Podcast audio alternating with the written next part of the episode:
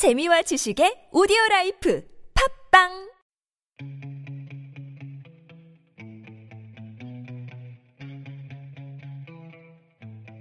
책 쓰기 글쓰기 프로그램 꿈꾸는 만년필 양정훈입니다. 어, 이번 주는 필사 어, 관련한 내용들을 같이 공유를 해드릴 텐데요. 예. 제목이 몇 개 있는데 어, 다람쥐는 작지만 코끼리의 노예는 아닙니다. 라는 내용과 몇 가지 내용을 말씀을 드리도록 하겠습니다. 저 도토리 같은 놈은 누구야? 대학에 갓 입학했을 때 한 선배 시인이 저를 두고 한 말입니다. 저 밤톨 같은 놈. 20대 때 문단의 어느 모임에서 누가 저를 보고 한 말입니다. 저는 키가 작아 남한테 가끔 그런 말을 듣습니다. 긍정적으로 생각하면 도토리처럼 작지만 제법 똑똑하고 야무져 보인다. 앞으로 기대할 만하다. 라는 뜻으로 생각할 수 있지만 도토리만한 게 하는 짓이 좀 건방져 보인다 하고 비하하는 부정적인 말로도 느껴질 수 있습니다. 그럴 때마다 저는 다람쥐를 떠올리며 다람쥐는 작지만 결코 코끼리의 노예가 아니다란 말을 생각했습니다. 그래, 난 도토리처럼 작지만 너희보다 더 좋은 시인이 될 거야.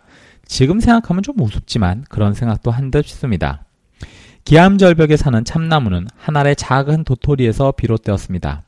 다람쥐 한 마리가 식구들과 먹으려고 바위 밑에 저장해둔 도토리가 자라 큰 참나무를 이룬 것입니다.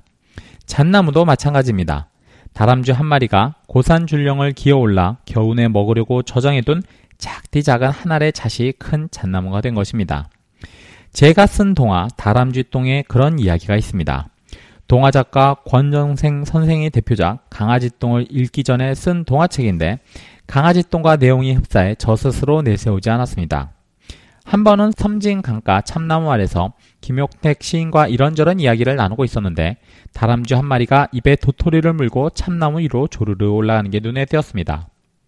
그러자 김용택 시인이 다람쥐들은 자기가 먹으려고 모아둔 도토리에다 가끔 똥을 논다. 그러면 도토리가 그 다람쥐 똥을 먹고 똥 속에서 자라 나중에 큰 참나무가 된다는 말을 했습니다. 그렇습니다. 아무리 작다 해도 다람쥐는 주어진 자기 역할을 다 해내는 주체적 존재이지 코끼리의 노예가 아닙니다. 작다고 해서 큰 것의 노예가 될 수는 없습니다. 코끼리가 다람쥐처럼 나무 위로 올라가 도토리 같은 나무 열매를 따 먹을 수 없습니다. 다람쥐도 코끼리처럼 등에 사람을 태우거나 무거운 짐을 올려놓을 수 없습니다. 기원전 로마와 대항해 싸우던 카르타고의 명장 하니발 장군은 코끼리를 타고 알프스산을 넘어 전쟁까지 치렀습니다. 그러나 다람쥐는 사람을 태우고 전쟁터에 나갈 수 없습니다. 다람쥐는 다람쥐대로, 코끼리는 코끼리대로 각자 주어진 역할과 능력대로 살아가는 주체적 존재일 뿐입니다. 권정생 선생의 동화 강아지똥에 보면 강아지똥은 이 세상에 아무 쓸모없이 태어났다고 슬퍼합니다. 그러나 자신을 영양분 삼아 샛노랗게 피어난 민들레를 보고 자신이 쓸데없는 존재가 아니라 꽃을 피울 수 있는 소중한 가치를 지닌 존재라는 것을 깨닫게 됩니다.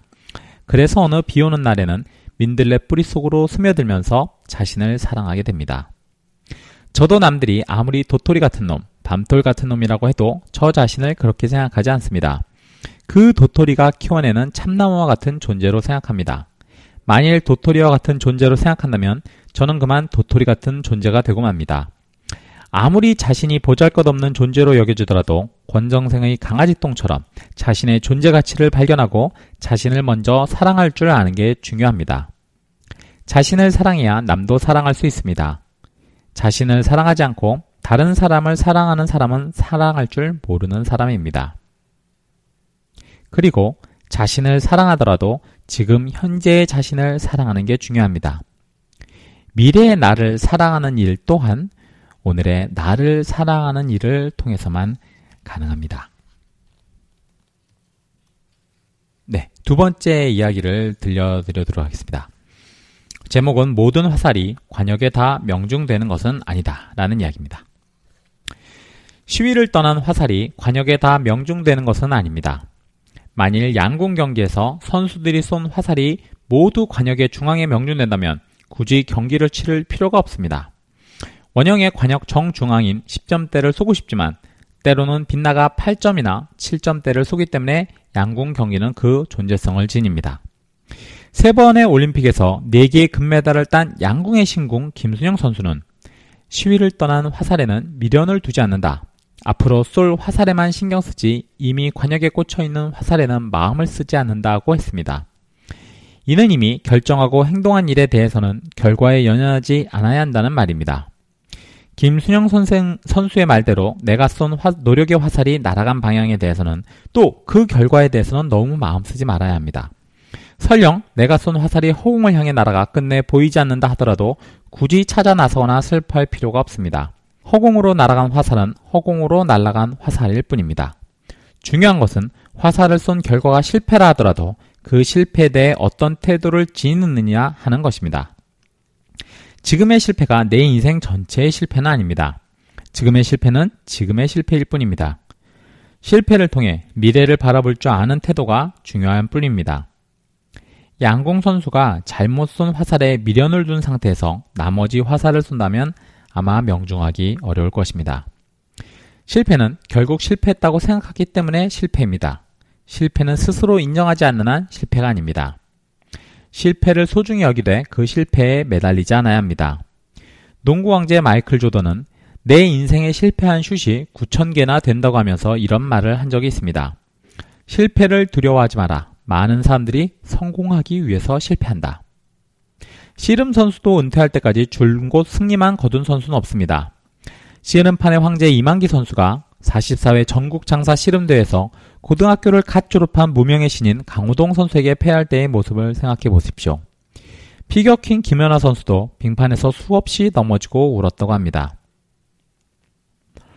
1976년 캐나다 몬트리올 올림픽에서 2단 평행봉 연기로 올림픽 사상 최초 10점 만점으로 금메달을 딴 체조 선수는 나디아 코아네치입니다. 그녀는 폭 10cm의 평균 대회에서도 한 마리 새처럼 아름다운 연기를 펼치고 금메달을 따 루마니아는 물론 세계 체조계의 전설이 되었습니다. 그런 그녀도 체조 인생에 늘 성공만 있었던 건 아닙니다. 9살 때 첫 출전한 루마니아 전국 선수권대 평균대서 두 번이나 바닥으로 떨어졌습니다. 몬트리올 올림픽 이후 정치 선전에 이용하려는 정부 때문에 폭식을 거듭해 재기가 불가능하기도 했습니다.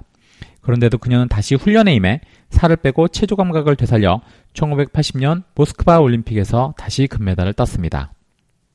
이는 실패와 좌절이라는 혹독한 대가 뒤에 피어나는 성공의 꽃이 진정 아름답다는 의미입니다. 우리가 수많은 세계 권투 챔피언 중에서도 유독 홍수환 선수를 아직 기억하고 있는 까닭은 무엇일까요? 그것은 그의 사전 5기의 신화, 즉, 4번이나 넉다운 당한 끝에 다시 일어나 상대를 패배시켰기 때문입니다. 즉, 그의 성공이 철저한 실패를 통해 이루어졌기 때문입니다. 만일 홍수환 선수가 1977년 슈퍼벤터급 권투 경기에서 이런 실패를 겪지 않고 처음부터 이겼다면 그를 잊고 말았을 겁니다. 누구나 쓰러지는 일은 있을 수 있습니다. 하지만 중요한 것은 그 이후에 어떻게 일어나느냐 하는 것입니다. 홍선 선수는 쓰러졌지만 다시 일어난 것입니다. 일어났기 때문에 승리할 수 있었던 것입니다. 저는 시를 쓸 때 시가 잘 안 써지면 어떡하나 걱정하지 않습니다. 그냥 씁니다. 쓰다가 잘 안 써지면 노트북에 전원을 끕니다. 그리고 시간이 지나면 다시 노트북에 전원을 켜고 해당 파일을 찾아 다시 씁니다. 그냥 그것을 수없이 되풀이할 뿐입니다. 시가 잘 안 써질 것이라는 실패를 미리 걱정하지 않습니다. 실패도 또 다시 시작하면 됩니다. 시작하기도 전에 실패를 걱정하면 이미 실패한 것입니다. 시위를 떠났다고 해서 모든 화살이 다 관역에 명중하는 것은 아닙니다. 다음 제목은 음, 산이 내게 오지 않으면 내가 산에게로 가면 된다는 은수자의 이야기입니다. 사람들이 사막에서 은거하는 고명한 은수자를 찾아가 물었다. 믿음이란 무엇인지요? 당신의 믿음을 보여주세요. 은수자가 한참 동안 먼 산을 바라보다 말했다.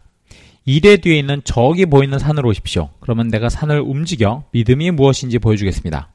그날이 되자 수많은 군중들이 모여 은수자가 산을 움직일 기다렸다.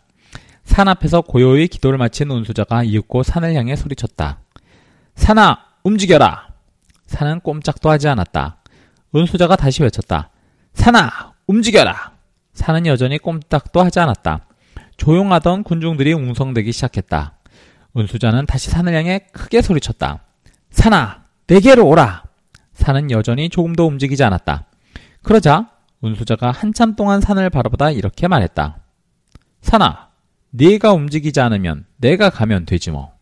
웅성대는 군중사를 해치고 은수자는 산을 향해 떠났다.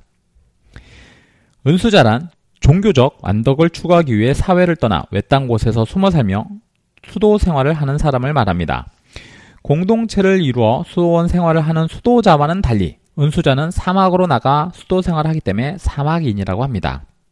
이 우화를 읽으며 저는 한순간 긴장했습니다. 인간이 움직이라고 한다고 해서 산이 움직이는 게 아닌데 은수자가 호언장담을 하기 때문에 그 결과가 궁금했습니다. 그는 결국 산이 자기한테로 오지 않자 산이 오지 않으면 내가 가면 되지 뭐 하고 산을 향해 떠납니다. 순간 긴장이 풀리고 속으로 잔잔한 웃음이 일었습니다. 은수자가 제게 전하는 메시지는 아주 강렬했습니다.